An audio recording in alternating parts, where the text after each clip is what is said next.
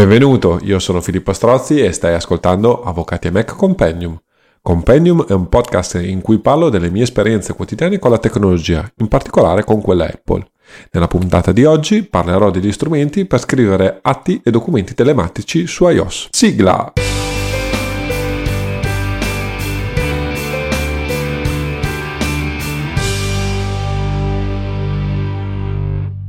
Per un avvocato ci sono sostanzialmente due eh, condizioni necessarie per poter lavorare in modo eh, tranquillo su iOS o iPadOS. Innanzitutto la possibilità di sincronizzare i dati in cloud. Di questo argomento ho parlato nella puntata scorsa, quindi eh, non mi dilungo qui.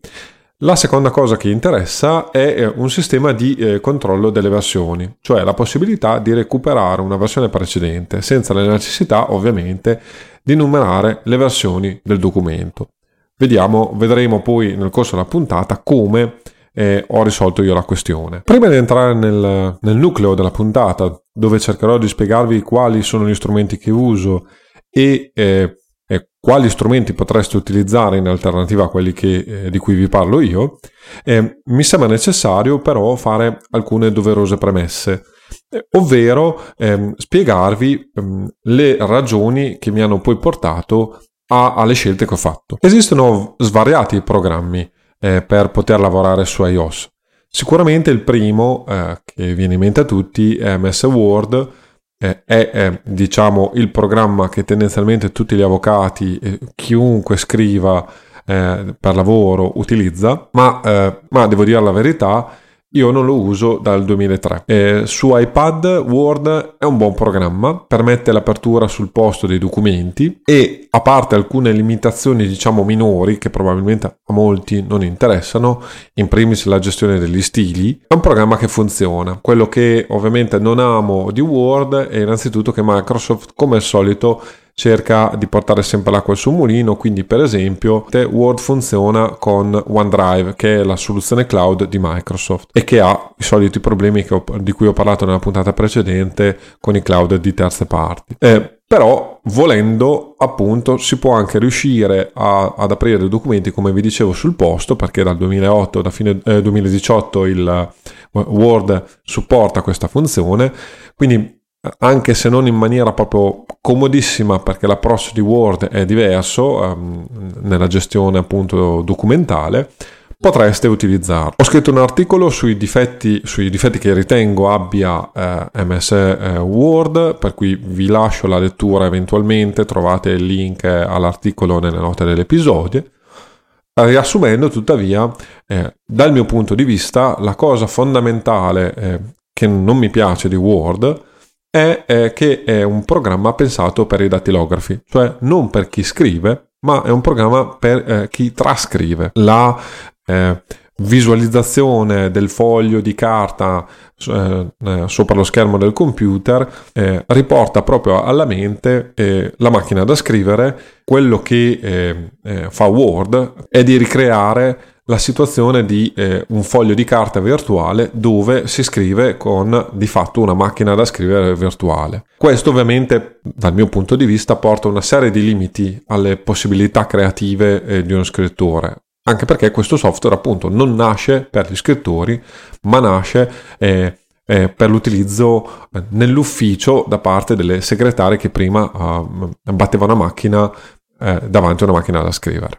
La seconda opzione eh, che potreste avere che ho utilizzato ma eh, che devo dire la verità sconsiglio per l'uso legale è Scrivener per iOS. Sono un appassionato di questa applicazione, trovate sul sito tantissimi articoli dove un po' spiego eh, tutte le, eh, le, modalità particolari in cui lo utilizzavo, perché adesso non lo utilizzo più. Ho fatto anche un webinar, quindi trovate anche eh, un contenuto video ehm, eh, dove spiego bene o male come, come utilizzavo eh, Scrivener per Mac. Mm, Scrivener per iOS ha un grosso difetto dal mio punto di vista, cioè la possibilità di sincronizzare eh, i documenti eh, di Scrivener solo via Dropbox e eh, senza alcun tipo di cifratura. Eh, quindi non è possibile ovviamente tutelare i dati delle parti all'interno dei documenti giuridici eh, che spesso e volentieri un avvocato scrive Questa per me è una condizione per cui non è possibile ovviamente utilizzare Scrivener per iOS. Eh, è comprensibile che eh, gli sviluppatori ovviamente non abbiano pensato a questa cosa perché tendenzialmente Scrivener nasce per scrivere dei libri dove a parte casi eccezionali non ci sono eh, dati personali all'interno eh, del libro. L'altra cosa è che non esiste neanche un'opzione di apertura sul posto per cui non è neanche possibile eh, gestire eventualmente i file di Scrivener in altre eh, eh, posizioni, diciamo, rispetto a, a, a, quelle previste dal software. Per cui per questo motivo Scrivener per iOS per me è limitato e non è utilizzabile per l'uso legale. Non voglio usare eh, nemmeno um, software come Pages e LibreOffice, innanzitutto eh, perché funzionano col me- medesimo archetipo eh, di Word. Eh, Pages è un buon programma, è comunque un utile strumento se si deve fare qualcosa di molto semplice, molto lineare. LibreOffice addirittura su, iPad, eh, su iOS non esiste, ma eh, se vi interessa esistono invece delle versioni online ehm, che eh, vi permettono di lavorare in maniera molto simile come un Google Doc ma con LibreOffice. Ehm, spesso sono legate eh, a, Net, a Nextcloud, quindi eh, se vi può interessare, eh, sono un, un'interessante soluzione eh, per lavorare in modo collaborativo con strumenti di questo genere. E quali sono quindi le mie necessità? Beh, quello che voglio, il programma che voglio deve poter creare dei PDF avanzati, quindi avere un indice eh, autogenerato ovviamente, i link ai documenti che allego ai vari atti e quant'altro. È ovvio eh, che eh, voglio anche un'impaginazione secondo le regole tipografiche, eh, senza però dover impazzire per gestire in maniera eh, tipograficamente corretta eh, il, il, documento. Se vi interessa, ho fatto un webinar di cui lascio il link nelle note dell'episodio sempre, dove parlo della tipografia per avvocati. Prima di parlarvi quindi di come faccio, come archivio e come ideo e creo eh, gli atti telematici su eh, iPad, vi devo fare una confessione. Non ho ancora mai scritto un atto eh, eh giuridico su iPad. Non perché non possa farlo, eh, ma semplicemente perché sto eh, affinando la tecnica di scrittura, i programmi ovviamente che utilizzo su Mac, per poi passare il tutto su iOS, iPadOS. Inoltre, eh, voglio testare prima il metodo eh, per poi essere sicuro che funziona al 100%. Quindi i miei test non sono di fatto uh, fatti su veri atti giuridici, ma li faccio con avvocati e Mac. Se vi può interessare, la maggior parte degli articoli di questi ultimi mesi, infatti, sono stati scritti quasi interamente eh, su iPad. Eh, utilizzando eh, gli strumenti di cui vi ho già parlato. Vediamo quindi al nocciolo eh, degli argomenti di questa puntata e eh, cerchiamo di rispondere alla prima domanda. Dove archiviare i documenti eh, di uno studio legale per l'utilizzo eh, su iPad? Allora, la prima soluzione che avevo individuato e che di fatto funziona, tendo a precisare anche se ho deciso poi di passare oltre, è eh, DevonSync. DevonSync eh, ha appunto, eh, l'ho già detto nella scorsa puntata, quindi sintetizzo la possibilità di cifrare eh, i dati che sono contenuti nel, nei suoi vari database dati che possono essere appunto di qualsiasi genere, quindi anche tutte le singole posizioni e ho fatto dei test, funziona perfettamente, mm, permette di eh, cifrarli nel cloud. Quindi anche utilizzando strumenti come iCloud, Dropbox o chi che sia, è possibile ovviamente sincronizzare i dati tra iPad e Mac e ehm, eh, avere a disposizione tutti questi documenti sia nell'applicazione file perché DevonSync permette di, acced- di far accedere file a, tutta, a tutti i suoi i documenti contenuti nel suo database sia di gestire direttamente tutto all'interno di eh, DevonSync e ovviamente con le opportune applicazioni che danno la possibilità di aprire sul posto i documenti modificare questi documenti. Quindi è tutto fattibile su, eh, con questo strumento. I limiti che eh, mi hanno sempre lasciato abbastanza interdetto su DevonSync è che allo stato eh, questa applicazione per mh, poter automatizzare tutta una serie di attività, cioè l'apertura di documenti e così via, richiede comunque un utilizzo abbastanza intensivo degli URL scheme che non sono proprio immediati e comodi. Attualmente cosa uso quindi? Attualmente io utilizzo, eh, come vi ho già anticipato e come ho già scritto, eh, e ci ho già scritto sopra un articolo, Secure Shellfish. Questa applicazione cosa fa? Di fatto eh, si collega via SSH al mio iMac. Ehm, e quindi di fatto io lavoro sui eh, documenti presenti sul mio Mac, sulle cartelle ovviamente eh, delle mie pratiche sul Mac.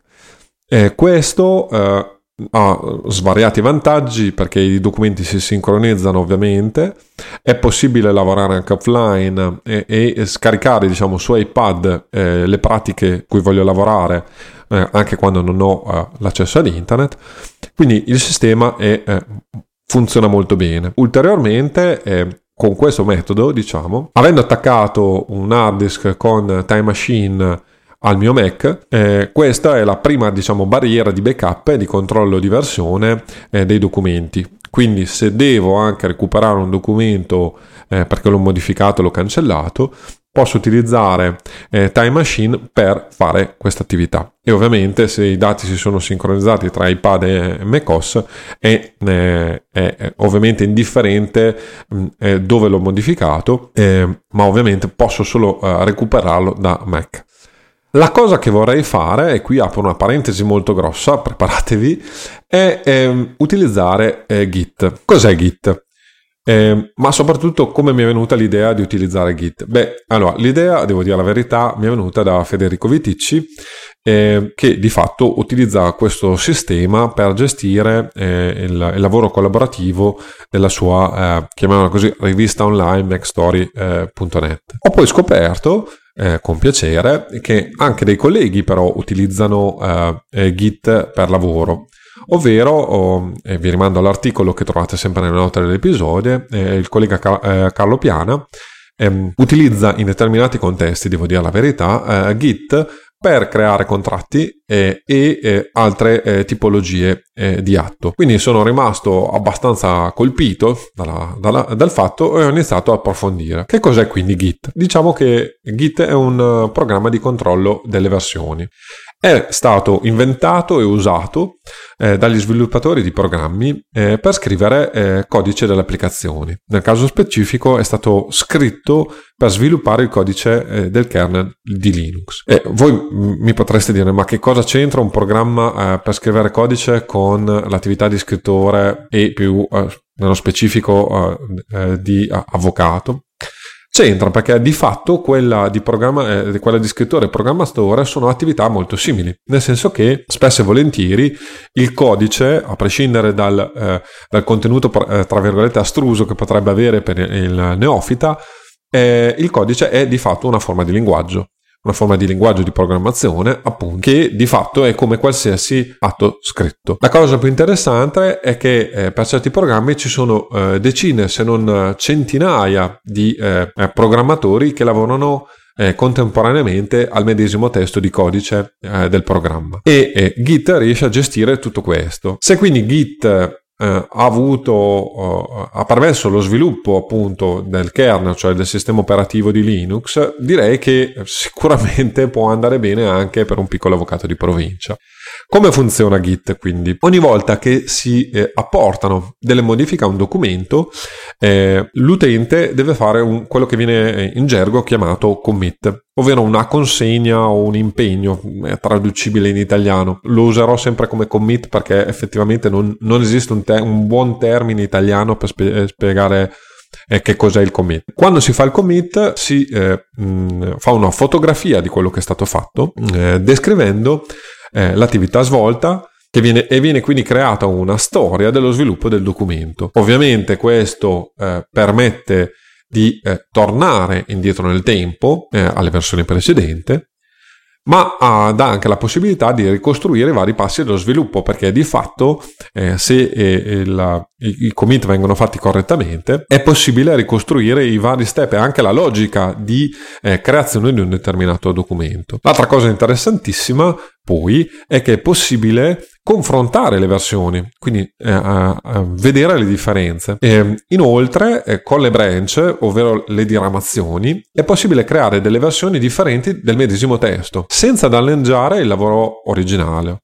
Questo cosa permette? Permette innanzitutto a più soggetti di lavorare sul medesimo documento in contemporanea, sia modificando parti differenti del documento, sia modificando le stesse parti. E eh, oltretutto questo permette eh, l'attività di revisione da parte di un soggetto diverso dello stesso documento, quindi apportando modifica al documento, modifiche e eventualmente commenti, eh, che poi l'autore originario potrà incorporare nel suo uh, testo finale e comunque dà la possibilità ovviamente di eh, eh, sperimentare con versioni differenti del medesimo documento. Quando si è soddisfatti, grazie alla funzione merge, cioè di eh, riunione, chiamiamola così, di, eh, è possibile riportare nel documento originale le eventuali modifiche fatte da terzo o dall'autore stesso. Quindi vedete come il sistema è molto avanzato, sicuramente, eh, ma permette una grossa flessibilità proprio che diventa quella utile eh, per eh, eh, creare ovviamente documenti eh, corposi, perché scrivere una lettera con Git oggettivamente ha poco senso a meno che non sia di, di, svariate pagine. Come vi dicevo, allo stato sto facendo solo dei test e li sto facendo come al solito con avvocati e Mac. Da quando ho installato la, la beta di iPadOS, tuttavia, con tutta una serie di modifiche che sono state fatte nel sottobosco del sistema operativo, eh, sono rimasto bloccato e quindi non sto riuscendo a utilizzare Working Copy, che è un'applicazione di cui trovate il link nelle note dell'episodio, ehm, per gestire la sincronizzazione attraverso Git. Vi dico già quali sono le mie perplessità allo stato su come, eh, come gestire Git per il controllo di versione eh, dei documenti legali. Attualmente, da quello, da quello che ho capito utilizzandolo, e Git non, non, si adatta perfettamente alla struttura cartelle che attualmente uso eh, per la gestione eh, dei documenti e delle mie pratiche. Per attivare infatti il controllo di versione eh, di Git occorre creare un repository, eh, cioè una sorta di deposito archivio dei documenti su cui si fa il controllo delle versioni e tendenzialmente lo si fa nella cartella principale eh, e, e Tutte le sottocartelle vengono poi controllate e così via. Il sistema di controllo delle versioni di Git funziona eh, eh, molto bene sui file di testo eh, e ovviamente io eh, ho intenzione di scri- scrivendo in Markdown e la tech eh, mi trovo nella situazione perfetta per utilizzare Git meno però sui codici binari, cioè tutti quei documenti non di testo come PDF, immagini e così via. Ho qualche idea quindi su come gestire questa, mm, questa diversa accozzaglia diciamo di, di dati, ma eh, appunto devo fare dei test pratici soprattutto perché eh, mi preoccupa molto eh, la gestione eh, dei documenti differenti dal testo semplice. Infatti per il testo semplice di fatto Git crea eh, non un'ulteriore copia dello stesso documento ogni volta che viene modificato, ma semplicemente la, la parte di testo differenziale, diciamo, dalla versione A alla versione B, per intenderci. Questo non, non riesce a farlo ovviamente eh, per ehm, eh, documenti come i PDF, per esempio, dove di fatto non sono documenti di testo, ma sono eh, dei file binari, quindi con del codice dentro, che poi una volta interpretato dal lettore di PDF vengono generati a schermo e quindi eh, si perde la leggerezza e la funzionalità del sistema di Git e si rischia anche di eh, creare troppe tante copie del documento. Quindi sto valutando un po' eh, come, come, gestire tutta, tutta la vicenda, anche perché appunto da questo punto di vista forse Time Machine risulta essere più performante e efficiente. Vediamo quindi eh, a come creo eh, e come scrivo gli atti eh, su iPad. Azione parte sempre dal, da ma- una mappa mentale e, e, per questo utilizzo MindNode. Ne ho scritto sul sito, ho anche un articolo eh, dove spiego bene o male eh, quello che è il mio flusso di lavoro, de, che è il principio di cucinare le idee, dove di fatto volendo sintetizzare, eh, inizio a lavorare appunto a queste mappe mentali eh, che sono mappe grafiche dove non scrivo eh, l'atto vero e proprio, ma abbozzo i concetti e la relazione tra un concetto e l'altro. Spesso e volentieri scompongo eh, casomai la tesi avversaria per eh, ragionarla e vedere come è strutturata nel concreto e ovviamente dall'altra parte eh, strutturo la mia, eh, la mia, linea difensiva o la, la, struttura del documento che voglio creare per punti e eh, per idee che pian pianino manipolo, sposto, eh, posso gestire in varie maniere e che quindi mi permette quella flessibilità eh, di ideazione prima del, della vera scrittura di un documento eh, di modo che alla fine di tutta l'operazione di fatto ho una sorta di eh, scaletta e di piano eh, del documento che voglio andare a scrivere e quindi mh, mm, mi posso dedicare esclusivamente al, a, a, trovare le parole giuste da, da, scrivere o da dire nel caso specifico eh, di questo podcast. La fase successiva è quella di scrivere gli atti. Ovviamente, eh, come lo, vi ho già detto, voglio, come voglio scrivere questi atti, li voglio scrivere in Markdown. Per chi legge eh, Avvocati e Mac ovviamente non è una sorpresa, ma eh, vi voglio parlare un po' delle applicazioni eh, che utilizzo, che ho utilizzato e che utilizzo e che sto eh, valutando di utilizzare.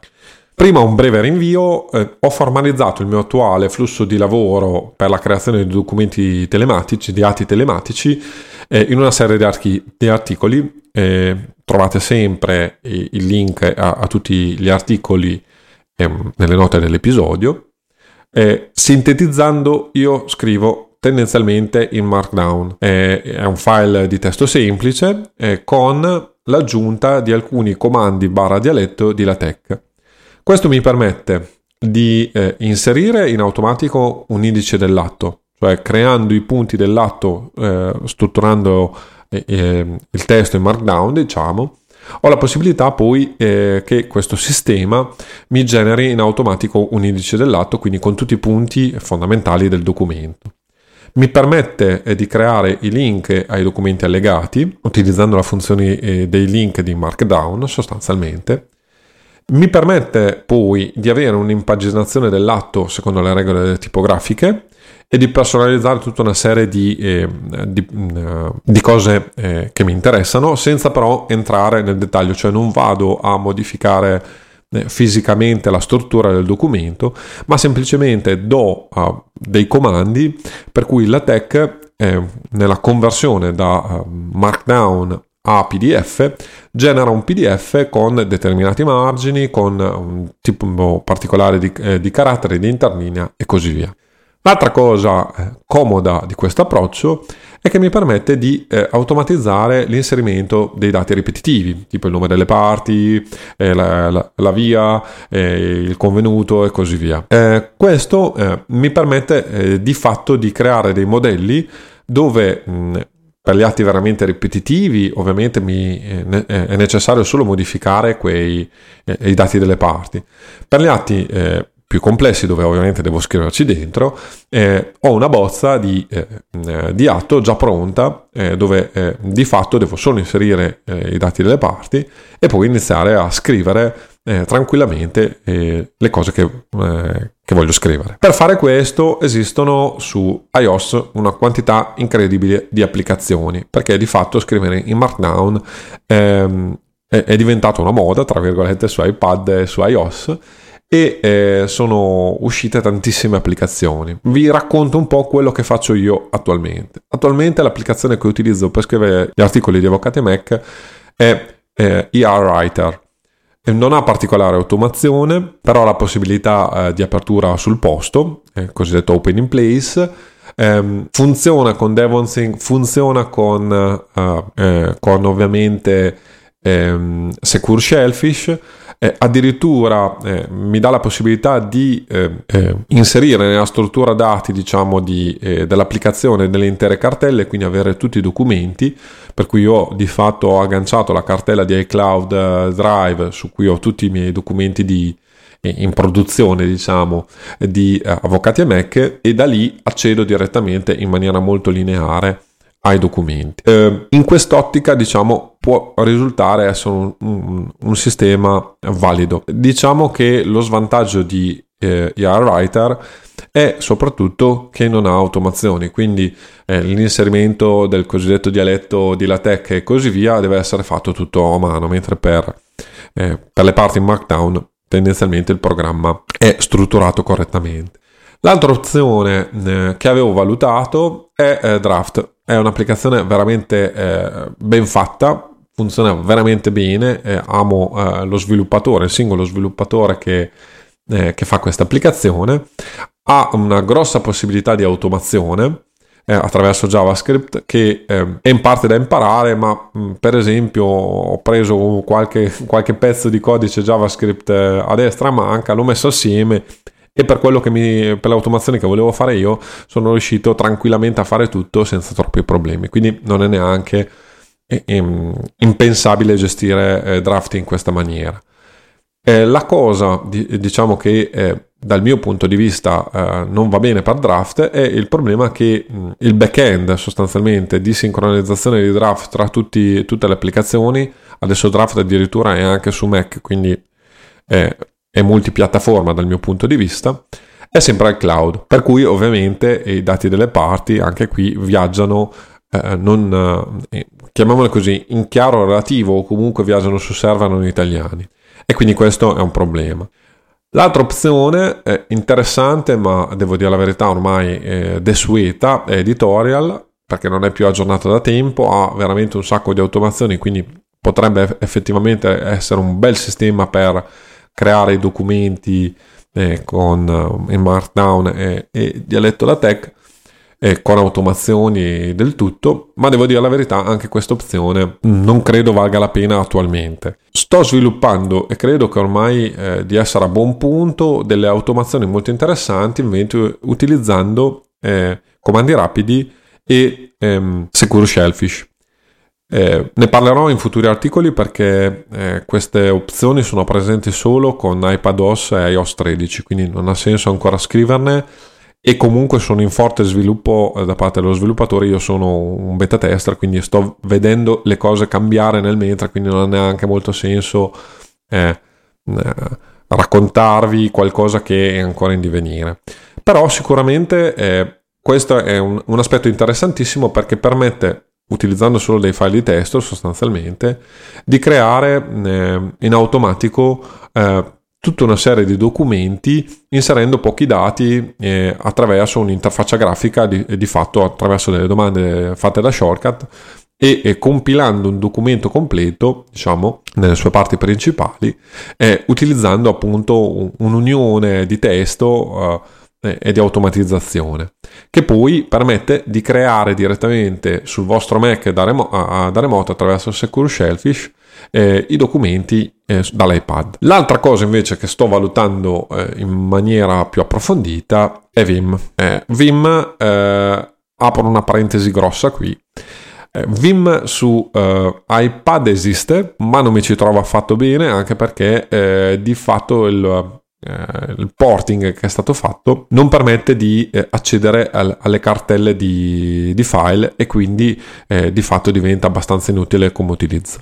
La cosa invece interessantissima che sono riuscito a fare attualmente è di collegarmi in remoto su un Mac o addirittura su un Raspberry Pi e utilizzare il Vim da lì. Eh, questo approccio è un approccio un po' particolare perché ovviamente richiede di avere sempre un collegamento internet attivo e di potersi collegare ovviamente in remoto a, dal computer. Eh, I vantaggi grossi sono che di fatto eh, voi vi collegate a una macchina remota dove c'è già Vim presente e dove tendenzialmente avete già configurato tutto, quindi molto comodo. Eh, con Secure Shellfish i problemi eh, di gestione dei documenti non ci sono perché di fatto ho fatto vari test ehm, nel momento in cui voi create sulla macchina remota, addirittura vi trovate eh, comodamente da aprire il PDF eh, ehm, in, nella cartella di Secure Shellfish che avete sincronizzato. È una cosa, non dico istantanea, ma eh, richiede veramente poco tempo. Per cui eh, è, molto, è, molto, comodo, ovviamente eh, a quel punto lì eh, Git funziona direttamente sulla macchina remota e eh, per quanto riguarda Vim sto valutando una serie di software vari. Eh, sono molto molto molto molto soddisfatto di Blink, che è un'applicazione molto costosa perché costa una ventina di euro. Eh, è open source tuttavia, quindi se vi, volete prendere la briga di compilare l'applicazione trovate il codice e basta scaricare eh, gli strumenti di sviluppo di Apple. Non so se può andare bene per risparmiare 20 euro Eh, Blink è molto interessante perché permette ovviamente di collegarsi a terminale eh, da iPad. Eh, se si utilizza Mosh o uh, via SSH, eh, di fatto si ha un collegamento molto stabile eh, al computer remoto che permette effettivamente di eh, lavorare anche in situazioni dove il collegamento internet casomai non è perfetto. Ve lo ricordo sempre, il collegamento remoto via SSH comunque è un collegamento non partic- che non richiede una particolare banda uh, passante proprio perché solo, um, è solo del testo che viaggia su internet e eh, quindi eh, il sistema è abbastanza veloce e vi permette appunto di lavorare anche in condizioni dove con un'interfaccia grafica non riuscireste a, a utilizzarla. L'altra applicazione che uso, che di fatto è gratuita per l'utilizzo che, che, ho, è Termius. Come al solito vi lascio poi il link a tutte queste applicazioni nelle note dell'episodio. Diciamo che ehm, non ho ancora testato in maniera seria, cioè con un lavoro quotidiano, eh, questa attività, ma sicuramente ho scritto degli articoli di Avvocati Mac eh, con questo metodo. Funziona e diciamo può eh, essere utile mh, nella maggior parte dei casi. È ovvio che eh, ci sono delle limitazioni. In questo caso, se volete lavorare con Vim direttamente su iPad, c'è un'altra soluzione. L'altra soluzione si chiama ISH, che è un'applicazione attualmente in beta, dovete, dovete entrare nella beta per poterla utilizzare.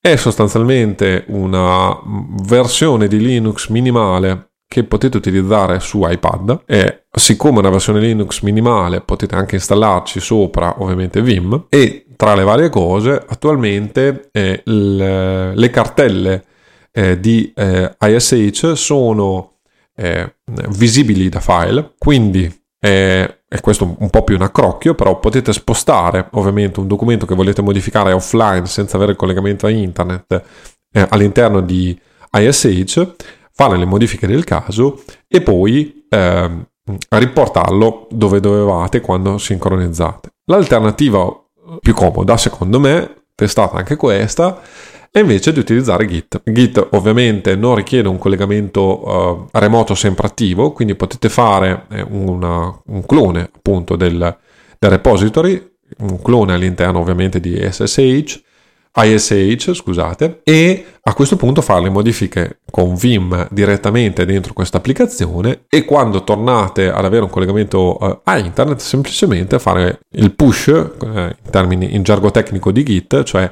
trasmettere i dati eh, modificati al server remoto e sincronizzare i dati. Quindi le possibilità esistono. Eh, probabilmente non sono per tutti, e soprattutto l'approccio con Vim, però devo dire la verità, eh, il risultato è notevole. E eh, vi permette di lavorare su iPad in maniera molto molto proficua. Chiusa la parte di scrittura dei documenti e dell'eventuale re- eh, revisione testuale, eh, vediamo un'altra tipologia di revisione che eh, è un'opzione eh, già presente su Mac e che ho documentato, vi, vi lascio il link come al solito nelle note dell'episodio eh, per revisionare utilizzando gli strumenti di lettura vocale di macOS. Questi strumenti esistono anche su iOS. Prima o poi eh, riuscirò a scrivere un articolo, ma mh, per questa tipologia di eh, ehm, eh, per questa tipologia eh, credo sia eh, più semplice vederlo in un video soltanto che per fare un video ovviamente è richiesto più tempo quindi vedrò quando riesco a farlo comunque qui vi voglio spiegare come funziona e come attivarla soprattutto. Dovete andare nelle impostazioni di iOS ovviamente, nel pannellino di eh, accessibilità che trovate sulla sinistra eh, dei, dei, menu. A questo punto eh, cliccate su contenuto letto ad alta voce. Andate in accessibilità, impostazioni, accessibilità eh, che si trova sulla colonna di sinistra. Eh, a questo punto sulla colonna di destra andate invece e eh, cliccate su, oh, fate un tap su contenuto letto ad alta voce. Qui dovete selezionare quantomeno due eh, voci. Eh, leggi selezione che di fatto se lo spuntate vi permette di far leggere all'iPad una selezione di testo su una pagina web eh, piuttosto che in un vostro documento, che per iOS non è comodissimo a meno che non vogliate eh, farvi leggere qualche pe- piccolo pezzo di testo. Quello che vi consiglio eh, di utilizzare è Leggischermo. Eh, leggi schermo eh, vi permette, ehm, facendo uno swipe sostanzialmente, cioè eh, portando le dita dal, dall'alto verso il basso della cornice alta eh, eh, superiore eh, dell'iPad, vi permette di attivare questa funzione che si mostrerà come un pannellino in, in sovraimpressione sul vostro iPad e a questo punto avrete vari tasti eh, dove potrete fare partire la riproduzione dell'intero documento, mandare avanti e velocizzare o ridurre la velocità. Io, eh, oltre a queste opzioni, ho attivato evidenza contenuto, per cui eh, l'iPad, eh, oltre a mh, mm, leggere il testo, evidenzierà eh, il testo che sta leggendo, è molto comodo per seguire cosa sta facendo. Eh, c'è la possibilità di eh, decidere a che velocità far andare la lettura del testo io tendenzialmente velocizzo un po' perché la lettura del testo a velocità normale richiede molto tempo, quindi tendenzialmente è comodo avere un sistema che mi legga con una voce diversa dalla mia, con la voce mentale, il mio testo, ma preferisco che questa lettura vada abbastanza veloce. La cosa interessante che però allo stato non funziona al 100% è che eh, addirittura iOS può eh, decifrare eh, la lingua che sta leggendo. Quindi se vi trovate con del testo in inglese, ve lo legge con la voce inglese, ovviamente se avete scaricato la voce corretta nelle impostazioni eh, della voce, oppure con la voce italiana. Ogni tanto però se ci sono eh, degli intermezzi nel vostro testo in italiano di testo inglese, questo eh, potrebbe confondere il sistema e quindi ogni tanto inizia a leggere eh, le parole italiane con un accento inglese che non è perfetto. Però nell'80-90% dei casi è utile, diciamo che diventerà utilissimo probabilmente nel momento in cui mh, varie applicazioni supporteranno le finestre multiple e quindi sarà possibile da una parte avere il, il testo eh, in preview per esempio con ER Writer eh, del documento che l'iPad andrà a leggere. E a fianco potrete fare le modifiche direttamente mentre eh, il testo eh, è in lettura. Altrimenti, devo dire la verità, partire e riniziare è un po' scomodo. Io su Mac abitualmente faccio leggere il testo in Markdown in una, eh, eh, generato con un'anteprima, quindi senza tutti i link e, e, le altre cose che non sono molto comode ecco, mentre, eh, da, da, da far leggere al Mac e eh, in un'altra finestra nel mentre scorro il testo e faccio le modifiche del caso se non sono significative, solitamente sono correzioni di errori di battitura errori che non ha evidenziato il, sistema di automatico di, di, correzione per l'ultima revisione finale del documento. Quindi questo è, anche questo è possibile con qualche limitazione forse farlo su iOS. Siamo arrivati alla fine della puntata, quindi con questa puntata anche si conclude il ciclo eh, di come è possibile lavorare su iOS, delle puntate che, che ho fatto su come è possibile lavorare su iOS. Spero di avervi dato degli spunti interessanti. Se volete dei chiarimenti, degli approfondimenti o avete domande, potete ovviamente mandarmi un'email a feedback-avvocatiemac.it oppure lasciare un commento nella pagina dell'episodio. Come sempre trovate alcuni approfondimenti e link nelle note dell'episodio che trovate al, al sito avvocatiemac.it slash podcast slash il numero eh, dell'episodio che state ascoltando. Da ultimo, come sempre, se ti è piaciuta la puntata, se hai suggerimenti o richieste, puoi lasciare una recensione su iTunes. Come fare? Semplicissimo, ho scritto una guida che trovi sempre eh, nelle note dell'episodio. Questo è tutto, ci sentiamo presto.